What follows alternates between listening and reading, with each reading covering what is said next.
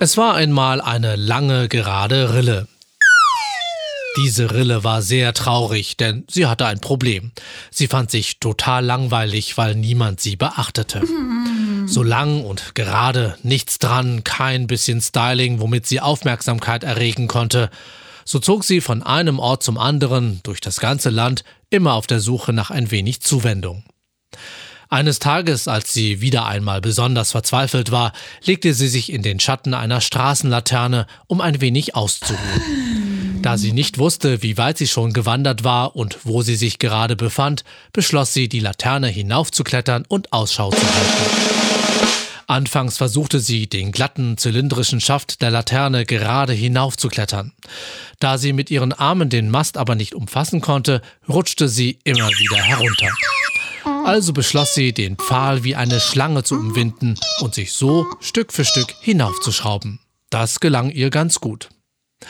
Es war aber ein schwüler Sommertag. Die Luft flirrte vor Hitze und es zog ein Gewitter auf. Gerade als sie die Hälfte des Weges geschafft hatte, zuckte ein gewaltiger Blitz durch die Luft und schlug gerade in diese Laterne ein.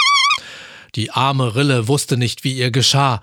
Es wurde ihr plötzlich so heiß und immer heißer, der Schweiß drang ihr aus allen Poren und auf einmal konnte sie sich nicht mehr bewegen.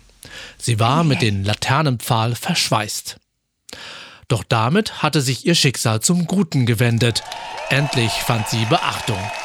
Von überall her kamen Gelehrte, um ihre schwungvolle, ebenmäßige Schönheit zu studieren. Sie gaben ihr den hübschen Namen Helix, was so viel wie Schraubenlinie bedeutet. Unsere Rille war glücklich. Ihre Suche hatte sich gelohnt. Bereitwillig gab sie all ihre guten Eigenschaften preis und wurde zum Trendsetter. Viele andere Rillen versuchten ihren Stil zu kopieren und auch ein bisschen abzuändern.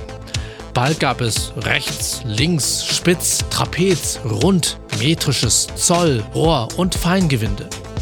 So kam es, dass die Vielfalt heute fast unüberschaubar ist.